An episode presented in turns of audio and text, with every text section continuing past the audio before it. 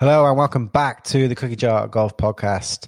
Today we've got a really interesting couple of episodes with David Davis, who's completed the top one hundred golf courses in the world, played all one hundred of them, and is now a panelist on the top one hundred golf courses dot com.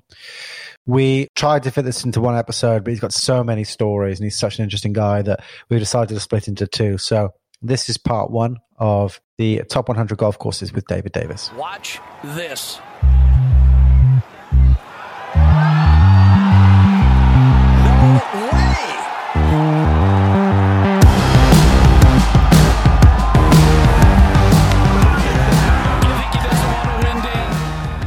Hello and welcome back to the Cookie Jar Golf Podcast. I am Tom Mills and today I'm joined by Sam Williams. Hello. And a special guest, David Davis. David is a golf traveler. He is in charge of the Top one hundred Golf Traveler Instagram account. And if you haven't checked it out, please do. It's absolutely fascinating. He has finished all Top one hundred golf courses in the world and is now a panelist on top one hundred golf courses dot com. And has been for about a decade or so.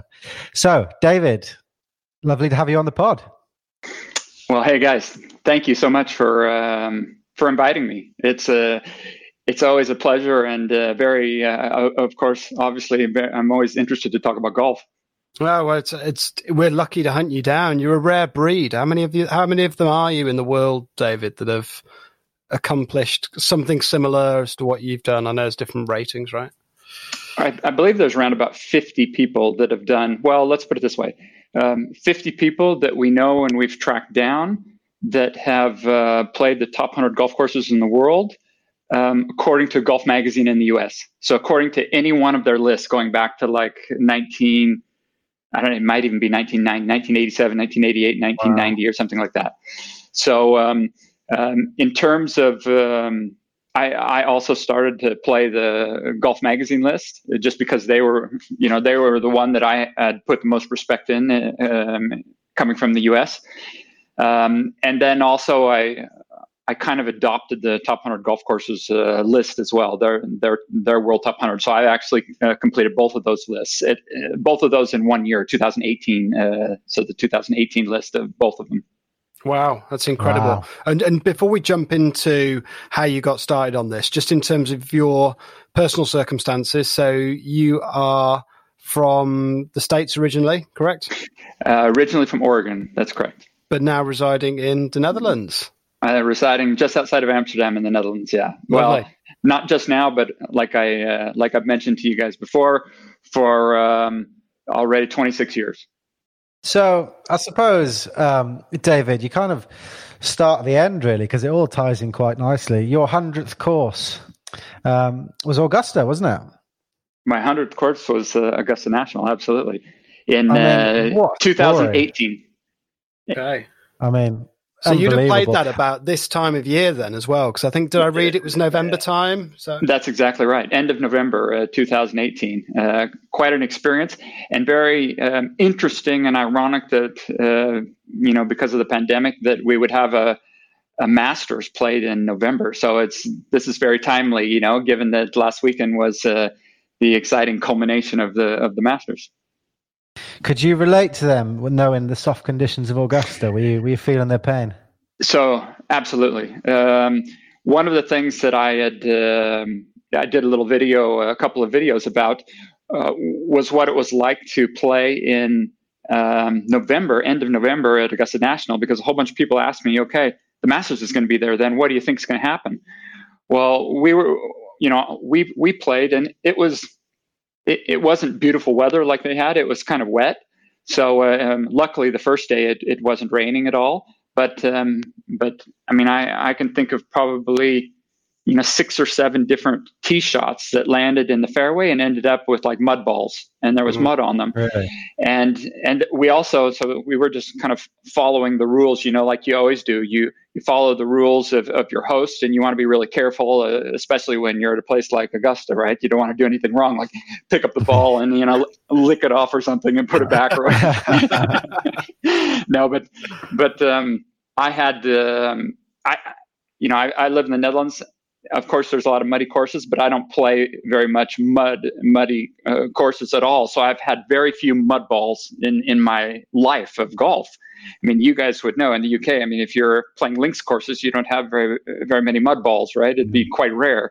We're a big so fan I, of the sandy and acidic soil composition that yes. uh, I think you guys enjoy and we have plenty of around here. So. Absolutely. So I actually hadn't had many mud balls in my life. And, and, and there's one just quick story on the tenth hole.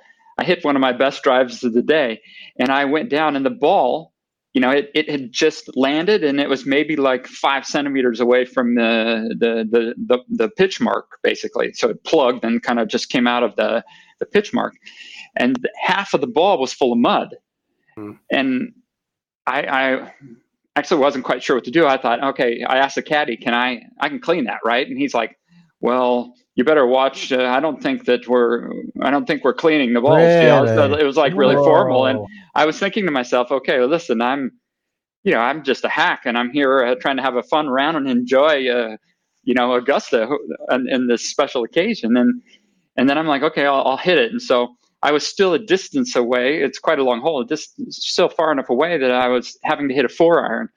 And so I hit my shot and it just went, I, I, hit, I hit what I thought was a really pure shot. I hit it really well. It took off, and it went straight right after it really? taking off perfectly in the right line, and it went straight into the bushes.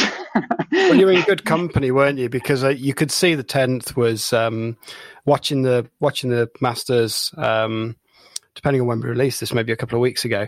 Um, You could see the tenth they're struggling because it's such an elevated tee position, right? Um, and obviously the ball's coming down and getting stuck with mud. Uh, we're going to get into your adventure and how you got into doing this, but I'm just interested while we're talking about somewhere like Augusta National. Mm-hmm. You're there with somebody who I'm guessing is um, a, a friend or a connection or somebody you've known through a mutual friend, and you're It just, you gave me the example there. We're cleaning the ball and placing it. And actually, I've just got to toe the line. What's the vibe like when you're there? Are you playing a, a serious medal round? Is it just a case of you're just out having a bit of fun and, you know, playing some skins golf? How does it work? Like in terms of the actual format of the golf when you're there for the day?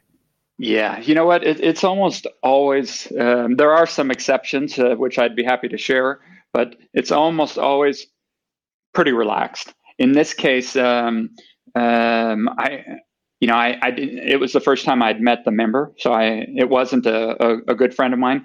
I had uh, spoke to him and emailed back and forth uh, several times before we actually uh, were, were on the course. Um, two of the playing companions um, were good friends of mine. So, and that is how, that's how the whole uh, invite came about. So if you don't know somebody there, you know, you're going to be, um, you have to be, you know, via via through a friend or something like that, and, and invited uh, to to join a group, basically. And and that's what I was a very very uh, fortunate recipient of of such an invite.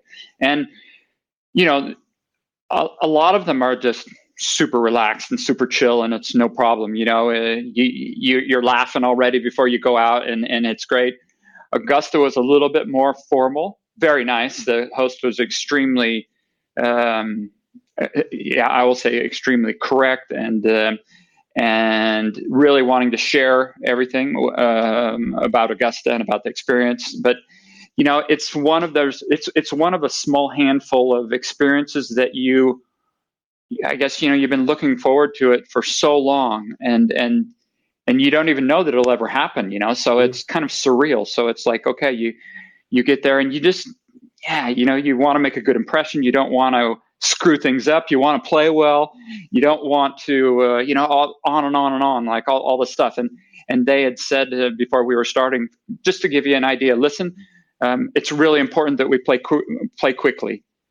Um, we need to always keep up the pace. And, and they were just warning our our whole group, you know. And one of the gentlemen in our group was uh, seventy-five, and the other one was um, maybe maybe older than that. He might he might be like seventy-nine.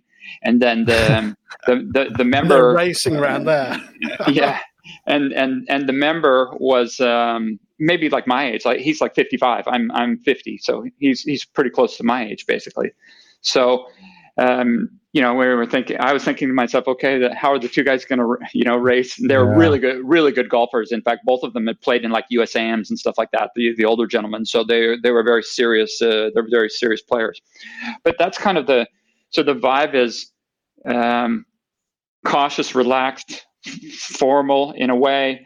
Um, if, if you can imagine all those type of things, and you just, you know, like, I, I guess I can only talk about my own impression of the experience. It was wonderful, but it's definitely an experience where you kind of are, you know, just a little bit more than normal, kind of watching that you don't do something that, um, yeah, yeah, that, you know, make a mistake somehow or um, whatever, you know, whatever they, because they, they would have more, I don't want to say they have more rules, but that's what it feels like. Yeah. Is it, we've talked about this on the podcast a couple of times, that it can be, and it's going to be very difficult talking to you about the top one hundred without going through this, but expectations can often cloud your judgment. And you go, if you go in somewhere with really high expectations, like I can imagine going into Augusta, you've just got the highest expectations you're ever going to have wherever you go. Mm. Does that impact on your enjoyment because your expectations level is so high, or does it, you just run with it and it's all cool?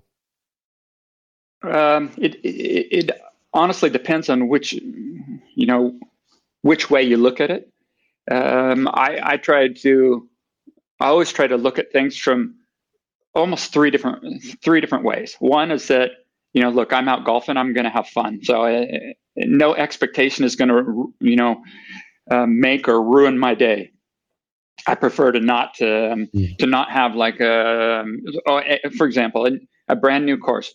I don't go study it and uh, look at pictures and try to learn all the holes and all these type of things.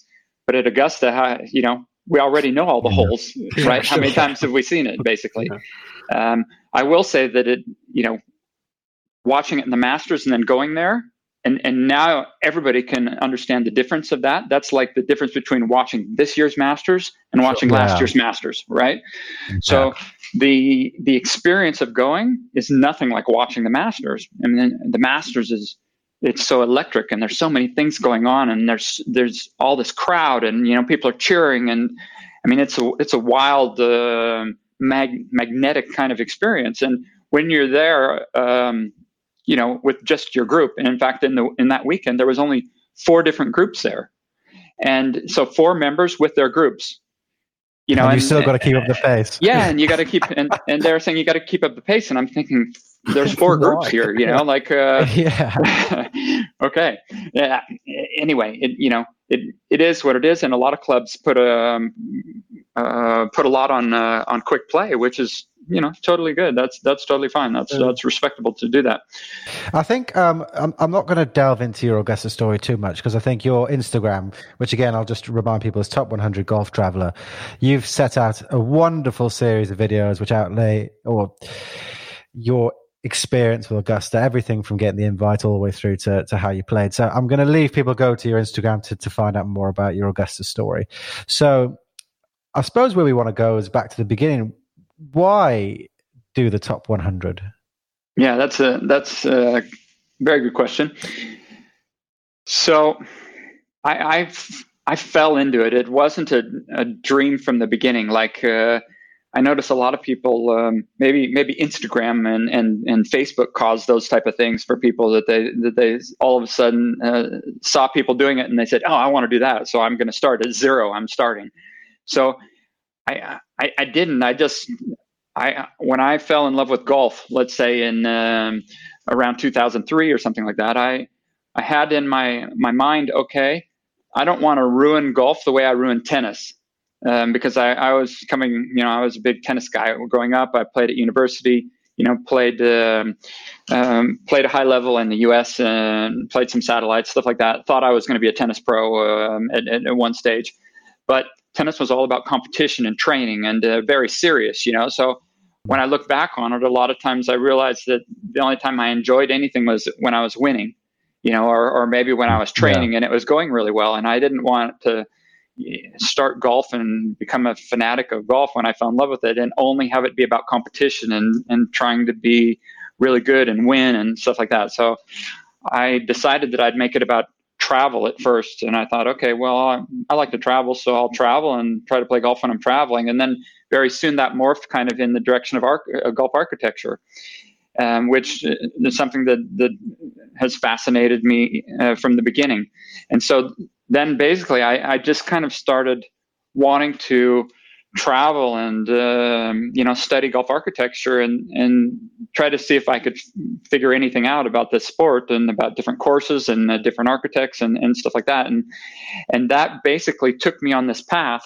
And, you know, one day I, w- I was reading one of the, the new lists that came out of Golf Magazine, and I don't, I don't know what year that was, but that, that, that could have been in, in something like, um, I mean, maybe even like two thousand thirteen, two thousand fourteen or something like that. And then I, I said, oh, well, let me look and see how many of these I played, you know?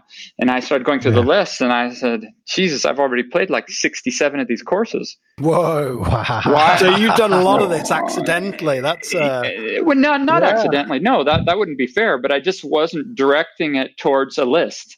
Yeah, no, but so, that's impressive yeah. still, isn't it? To not consciously and to clear nearly two thirds of the list. That's, uh... I mean, I was trying, listen, I was trying to play great courses from, from, you know, the great golden age architects or, or, or those type of things, right? That, that was mm. kind of the goal, because at that stage I was already with Top one hundred. So, you know, I, the objective there is to, you know, learn about, play, uh, study, write up a story about the top ten percent of golf courses in the world, right? That, that's kind of the thing. And so a lot yeah. of those, if you're going to start someplace, in my case, I wanted to start someplace. Yeah, I should start with uh, great courses. And yeah, that, that's, that's how I kind of rolled into that. And then, you know, when I was there, I, I was like, okay, sixty-seven, geez, I got to finish this, you know, then, then yeah. I became, yeah. I, I became a little bit of a, um, you know, a, a guy, guy like yeah, a guy who was letting, letting yeah. the list dictate my travel uh, for, yeah. until the end. I think that's reasonable though. When you've got to, when you've got to finish off the tail end of it, it's fair to. I'm just interested because as someone who came to the game relatively late by the sounds of it in, in your life, mm. and, you know, didn't play as a junior and then going kind of really heavily into golf architecture. Most of the people we've had on the pod when we've talked about architecture have always had somewhere where it felt like that was where it started for them with their passion and their interest. And it's mm. almost always traveling, because I suppose that's a reference point of different courses, isn't it? Because you compare them then. Where was it for you when you were traveling where you were like, do you know what? I'm actually really into this. Like the design of golf courses, I started to appreciate it. Crazy. First ever international golf trip. Um, I believe it was, it, it's probably like two thousand five, I guess, or something like that. I'd actually have to look it up, to be honest, because I, it's not the kind of thing I keep track of. I just remember the trip really well. So the trip, and, and it came about kind of as a as a fluke. So the, the trip came about because um, a buddy of mine's father had never been to Scotland before. And I was already living over in the Netherlands, of course. And um, I went to uni with him, and his father was a, was a golfer, one of my golf buddies.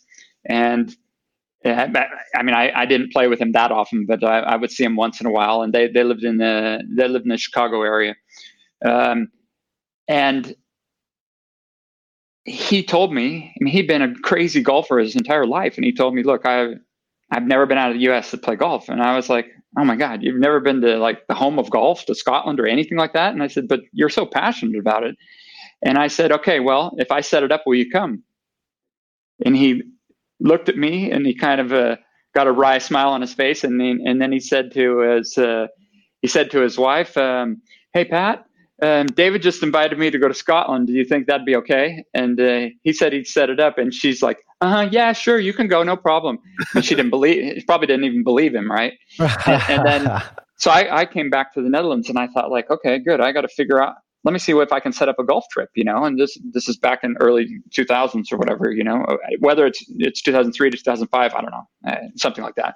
And and so I ended up setting up this first, like literally epic golf trip without without much knowledge or knowing about it at that stage at all. I just started looking into, okay, what what what what do they say are the really fun courses to visit in Scotland?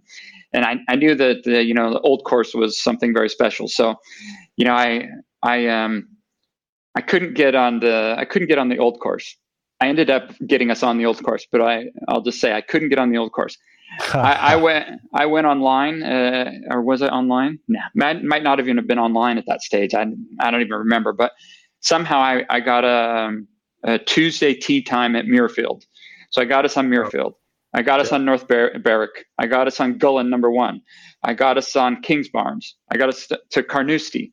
I got us on the Old Course, uh, not the Old Course yet, but um, and then we we stayed at uh, what was it called back then, Saint Andrew's Bay or something like that, which okay. has uh, two courses, and and so we we we played those courses as well. So here's this, you know, amazing setup of courses, which at that stage I didn't even know that was such a big deal. Basically, I just thought, you know, okay, I I I, I looked it up and tried to figure out, okay, which which of those um, would be fun. Arranged this awesome trip, and then we went, and we we ended up getting. Um, so we got super lucky. He was a very wealthy guy, and so I arranged for him to stay in like is it the is it Grace is it yeah, Grey Walls Grey Walls Grey Walls yeah yeah thank yeah. you.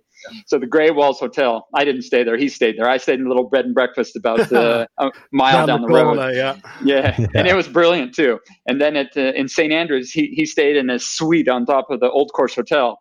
And then I stayed at this little uh, bread and bed and breakfast in, in town, run by an English woman who was um, an an an actress, an English actress. I'd never met one before actually. So she she was there with her daughter, and I after the the day of golf. I would sit, I would go join them and drink wine until late, late in the evening, basically. And and so I was telling her the story of, of, of Tom. This is my friend's father who had come with me. And she's like, oh, he would probably fancy to have a, have dinner in the um, din- dinner in the R and A, wouldn't he? And I, I, I kind of thought to myself, right. like, well, I, I was probably like, well, what's the R and A, you know? And then, but no, she's like, yeah. oh, yeah, yeah, that's that's what's special. And I, I said, oh, do you know what? This is probably his only trip he'll ever take overseas, you know, to, to Scotland. That would be the most amazing thing ever for a guy like him. And so, and and to long story short, she calls her friend uh, Hamish or something like that, right? And Hamish says, "Oh, I'd love to have them," uh, you know. And so the next next night, um, we had dinner at the R and A. And incredible. I, I didn't tell him what, what we were doing because I thought this is going to be really special for him.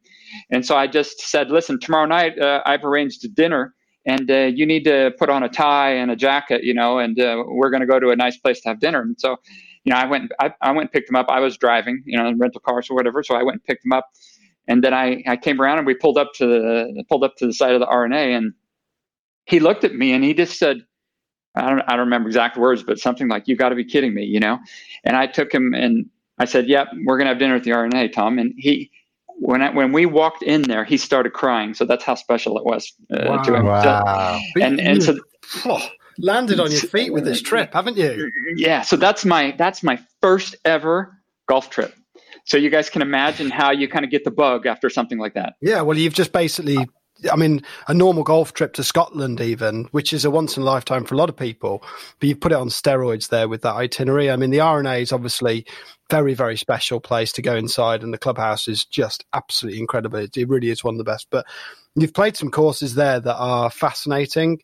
Now, we've recently come back from a trip for Scotland. Our listeners will be bored of hearing about it and, you know, played a number of those courses. One of the ones we've not played that we're really interested in playing purely from a golf architecture standpoint is North Berwick, because I can imagine it's impossible to leave that place less curious about golf architecture than when you arrive. Was that kind of a Was that one of the sort of places where you were like, yeah, I want to learn more about this now. I want to kind of, I want to take this over to the States. I want to understand how these architects moved around different parts of the world, how they all designed courses, how they built different bits of style into their designs. Do you know what I mean? Yep, absolutely. So I left uh, thinking that was one of my, one of my favorites of the trip, actually that one. And uh, as, as the, as the, the young, um not very intelligent uh not not not hooked in architectural minded person that, that went right um very fascinated with North Berwick. I thought Muirfield was boring, and I thought the Old Course was boring, to be honest. uh, and af- after the first uh the, the first go around there, we can bleep um, that out of the pod. That won't. That won't make, make the cut. Yeah, we'll just, we'll no, just I mean, pretend, we'll just, just pretend you swore for about yeah, thirty seconds. That's that's where everybody's. That's that's when they start throwing food and stuff, right? Uh, no, but the you know, I've I've been back many times to those places, and and you you learn. I mean, in the beginning, if you really know nothing, then you think like I I, I thought. The, the Old Course, and if I, if I you know, it would take me another twenty minutes to tell you the tale of just playing the playing the old course because it was miserable. Like, it was just literally miserable that, that day I had there. It was one of those days when you want to wait in line for it. So I, I got up at like four o'clock in the morning and went and waited in line. And then managed to get him on as well, basically. Wow. But he didn't get out. Wow. He said, there's no way. I, I, I'm too old to get out of bed uh, to, to go wait in any line. So he wouldn't wait in the line. And, you know, I, well, you guys are too young to know the way they used to be, at least. Maybe they're like that now, but they're very much from, okay, well, if he won't take the effort to get out of bed and come down here, there's no way we're going to put him in, uh, you yeah. know, link him to a time here. And I said, yeah, but he, he's handicapped. He's an old guy. He can, you know, he can hardly walk, you know. Da, da, da. So I'm talking, trying to get him, you know, trying to talk him. Talk Guys to, just shot sixty-four uh, Muirfield yesterday or something. so, but but he finally let me uh, let me bring him back uh, to so that he oh, could play. Cool. So that, that was really nice of the guy. It's interesting you say, you know, you were surprised when you looked at the list and you'd already played sixty-seven. Sounds like you played sixty-four of them on that one trip to Scotland. So, um, yeah. Have you, um, so we, again, we're recently on our trip. Dornoch's one of the big ones that always comes up a lot in Scotland.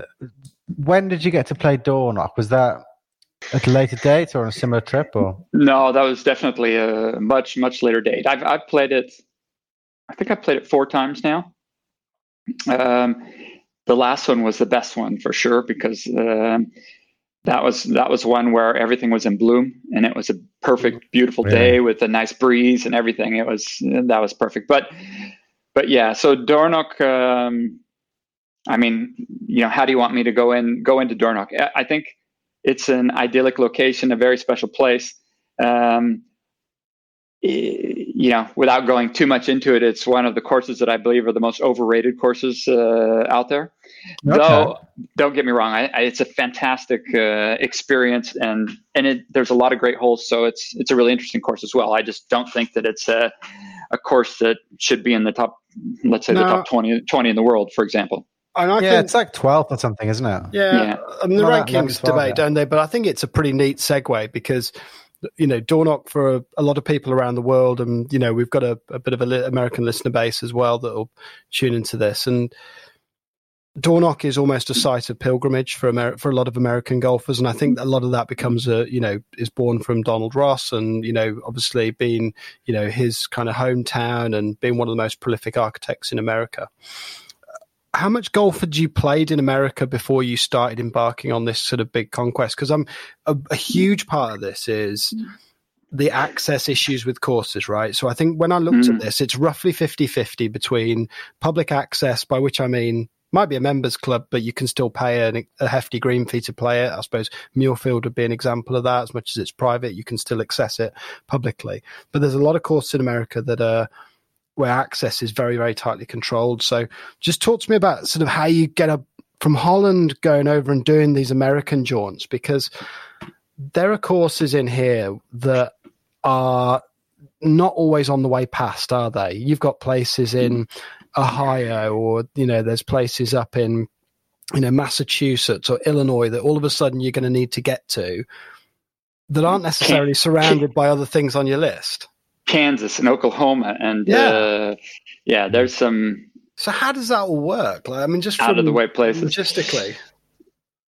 So basically, you look at the, you know, you you you look at the map and you try to cluster things together, and you can't be, you know, too bothered with having to go to someplace in the middle of nowhere, stay the night, um, play the next morning, go catch a plane or go drive six or seven hours the next day and uh, go to your next destination, basically. Um, or like what I did a lot of times is I, I, I would say, okay, good. I'm, I'm going to go to Sand Hills in uh, Nebraska. Mm-hmm. Um, that's should be on everybody's bucket list. It's magnificent. What else is there to play in the area? And so that's a trip in and of itself. You know, that you you you you fly into um, Denver, Colorado, and you play, you know, um, uh, uh,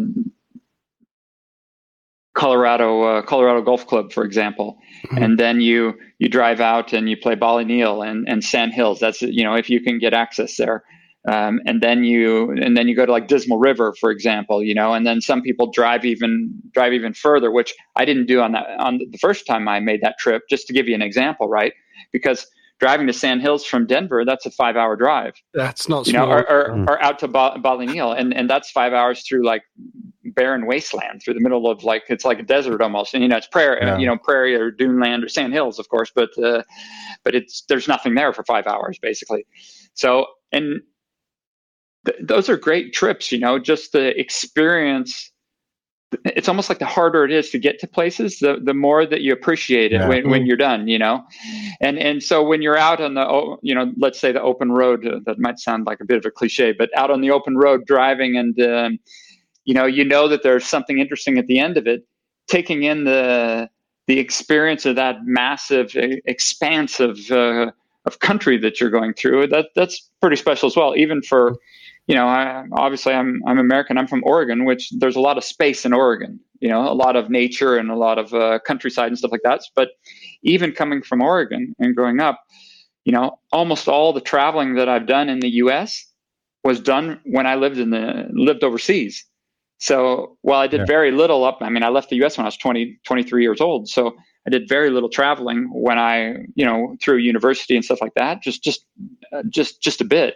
Mm. And then all this uh, discovering of the United States I've done on golf because of golf basically, and, and going back from here. But, you know, the, so that one trip was right in the Sand Hills area. I mean, that's, you know, th- there's at least you know, thirteen, fourteen hours of driving uh, just in that one trip, basically, not including the flying and stuff.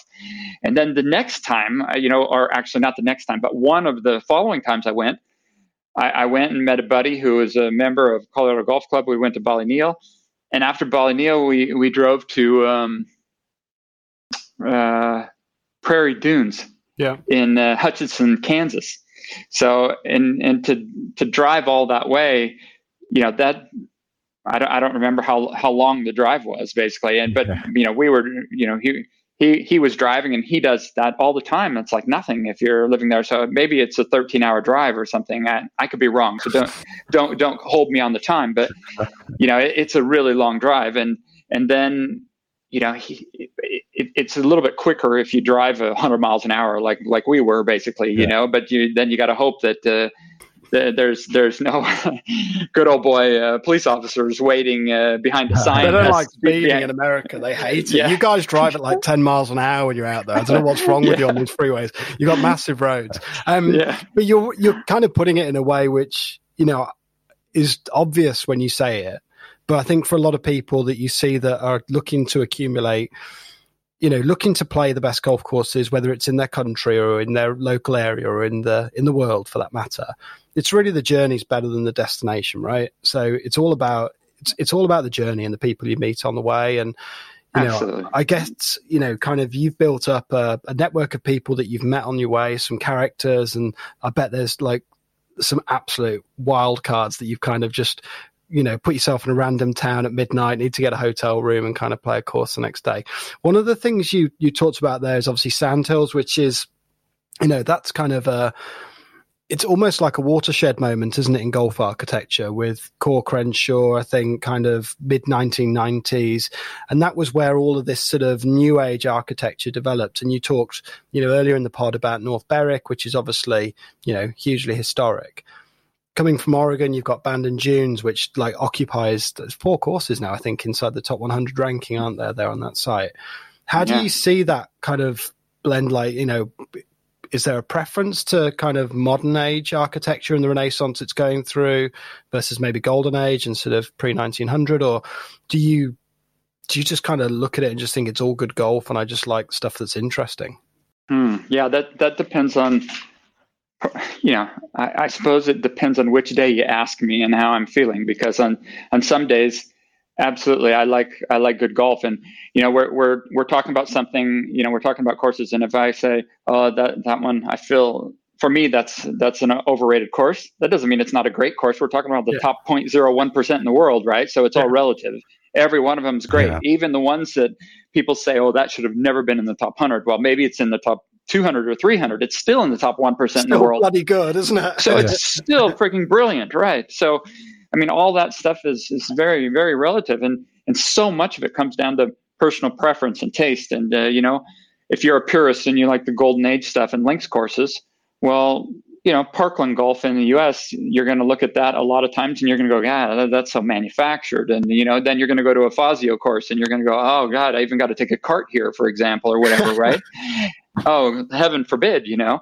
So, again, that's just how, how do you how do you want to look at it? At the end of the day, the great courses usually have tons of variation, great strategy, really interesting holes. Um, you know, whether you want to debate one's a little bit better than the other or something like that, it, it, it's all relative, and, and you end up getting extremely granular if you want to really start dissecting them, you know. Yeah. So you mentioned a couple of courses. Mm. You know, my question was always kind of like this. This is how I, I would look at it. Sand Hills is is absolutely brilliant. But what happens if you pick it up from where it's at in Nebraska and you you put it in Scotland?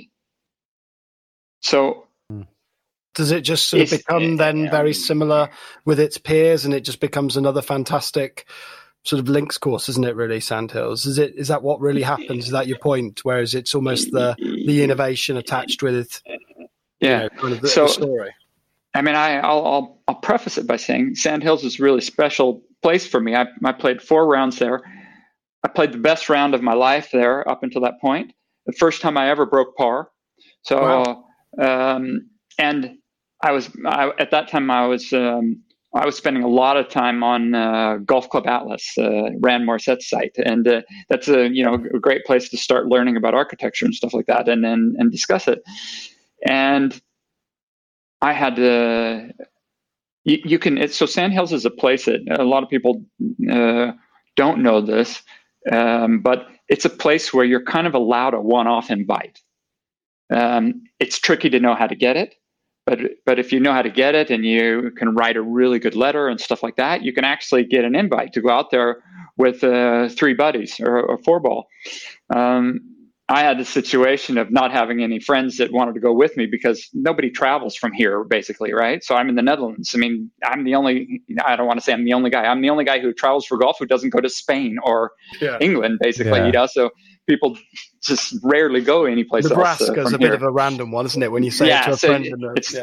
it's not like I could call up four guys and go, hey, guys, you want to go to Nebraska? Oh, yeah, it's going to be like a ten-hour drive, and then we're going to fly for uh, twenty hours to get there, and we're going to do all this, you know, and then everybody's yeah. going like, yeah, okay, take a hike. You're a nutcase. So, it, base, you know, basically, I, I went out there with uh, three guys that I had invited that uh, from Golf Club Atlas that hadn't been there before, and um, and so it was really fun to play my best round ever, and in front of this group of guys, right? Because you know, I, I didn't know them. It was just kind of this cool thing, and. Um, And everybody was good. Everybody was good players. They were all into architecture and stuff like that. And so there was a, there was a little bit of both. And I left feeling like, yeah, this is this is a really special place. But you know, later on, as the years have gone by, I've I've always asked, okay, it gets ranked so high, and then you know, obviously rankings are subjective, and everybody that goes there loves it. But it's also about the experience of getting there and all the, the difficulty of doing that. And it's a very unique place, uh, to be honest. The course is fantastic. Core Crenshaw are probably the best rooters of golf courses that, uh, in, in the modern uh, day, together with Doak maybe or whatever. But all those things taking into consideration, like I said, what happens if you pull it away and you put it in Scotland? Is it just one of the great courses? Or is it really then still top, you know, top ten in the world, let's say? Mm. It's really tricky, isn't it? Because... you know, one of the things we, we, you know, you look at it and you go, how can you separate between them? Because, you, you know, the whole, I mean, we're kind of drifting into the topic of rankings and their place. And, you know, I think there's a lot of brilliant, like you've had, you've had a fantastic adventure doing this, but then also people who narrow down decisions on courses to play based on rankings is equally poor strategy, because you limit your, you know, it just becomes its own self-fulfilling thing, right? And, you know, you look at the courses that are in that ranking. How on earth do you actually pick them apart? So, I mean, how can you have County Down behind Shinnecock Hills? I mean, they are completely different places. How can you have Tahiti next to San Francisco? You know, they are completely different places. And it's becomes, mm-hmm. you know, quite abstract and hugely subjective, doesn't it, to actually kind of pick the two apart. So, yeah, it's it's just a there's no hard and fast rule, right? Yeah, no, exactly. And and you you were you were talking about that, I guess, in when we went into that uh, about Sand Hills, and you'd mentioned Pacific Dunes, kind of the modern versus the golden age or the classic stuff, mm. basically. Um, I, I guess I I feel like I've come kind of full circle on that. Um, in the in the beginning, with all the study and uh, you know, reading books, visiting courses, where I started the experience uh, in in Scotland, I was really I had a huge purist lean um, myself. And then, if you go to courses and you have that very strong lean in your head, that little bit of a brainwashing almost, so purist or minimalist type of uh, uh, outlook when you go to them, it's very easy to go see something that might be phenomenal. And I'll I'll just give you an example. So something like Wade Wade Hampton. Um, not that many people have, probably have, have been to see it. If if you do, it's it's uber private. It's a Fazio course built up in the mountains. It's incredibly beautiful. It's the kind of course that has waterfalls behind the greens and stuff like that, you know. yeah. So it has yeah. like like a, which is something and that sort of thing. Yeah. Exactly. It's it's something that that Fazio is the best in the world at doing those type of things. Mm. So when I went to see it, I really had that purist lean, right? So I walked away thinking, you know, you're not so special. Kind of a, that's not so uh, that's that's not so great. You know, that's totally manufactured and blah blah blah. Everything that you would hear yeah. from uh, somebody who is is has a purist lean. Um, I, I think that in the twenty years I spent chasing around, I probably have come back around that I have a lot more appreciation even for the modern, uh, the modern stuff than just the, um, you know, just, just the Golden Age links courses or, you know, your, your, your Shinnecocks and N G L As and, and, and these type of places, or, you know, everything that Donald Ross or, or uh, McDonald Rayner or what, you know, whatever, all, all those things, which are all great. Every course has something very interesting about it, basically, mm. but it, it's not like, it just doesn't have to be looked at it in that, in that same way. So now I feel like when I go to uh, go to see something, I develop a lot you know, different level of, of appreciation for some, you know, some of the newer stuff that comes along. Well, you mentioned earlier on about Core and Crenshaw and what they sort of bring into golf now. And if you look at the the, the rankings, um, Core and Crenshaw have nine in the top one hundred. Tom Doak's got twelve, or had his hand in twelve. They're in the top one hundred.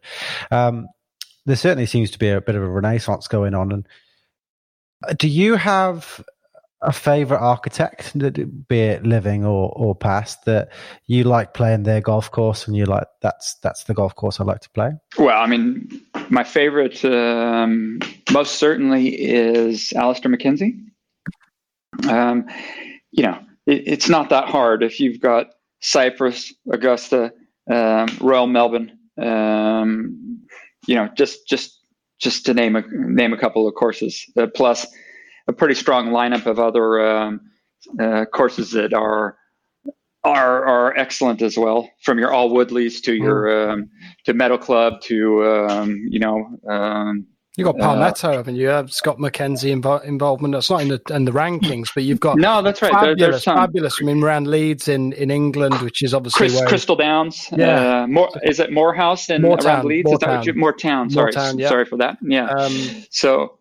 So there's, you know, he's touched a lot of different things, and even the stories about, you know, about Australia or whatever is at Kingston Heath, for example, as well. He went there and he, he you know, he spent fifteen minutes there and sketched out a couple of bunkers, and then the guys that built it built something amazing, right, uh, afterwards. So, you know, Alex Russell, wasn't he, who did all the work based on uh, some of the exactly, yeah, yeah. yeah, exactly. So, you know, he's he's my favorite, and the second favorite is is Harry Colt, and Harry Colt's making um, probably a push towards uh, being being equal. Um, even yeah. it's it's just, you know, they what they've done. Um, you know, their their different work, their their take on uh, golf architecture with a with you know definitely some similarities as well um, from feel wise when you when you go through their courses. Yeah.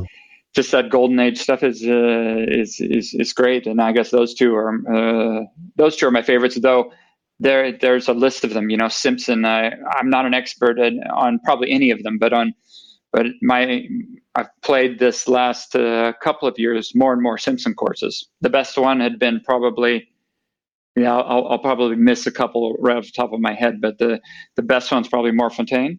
Yeah. But um, mm. but there's ones that have been um, more recently, um, they've done a lot of work to them, like Royal Antwerp, for example. It has a lot of subtleties, a lot of things that are from Simpson are very interesting. And, and those type of courses, Fontainebleau has mm-hmm. huge potential. Uh, it, it, in my opinion, it probably could be the number one course in Europe if they cut down, you know, twenty thousand trees, and I'm not kidding.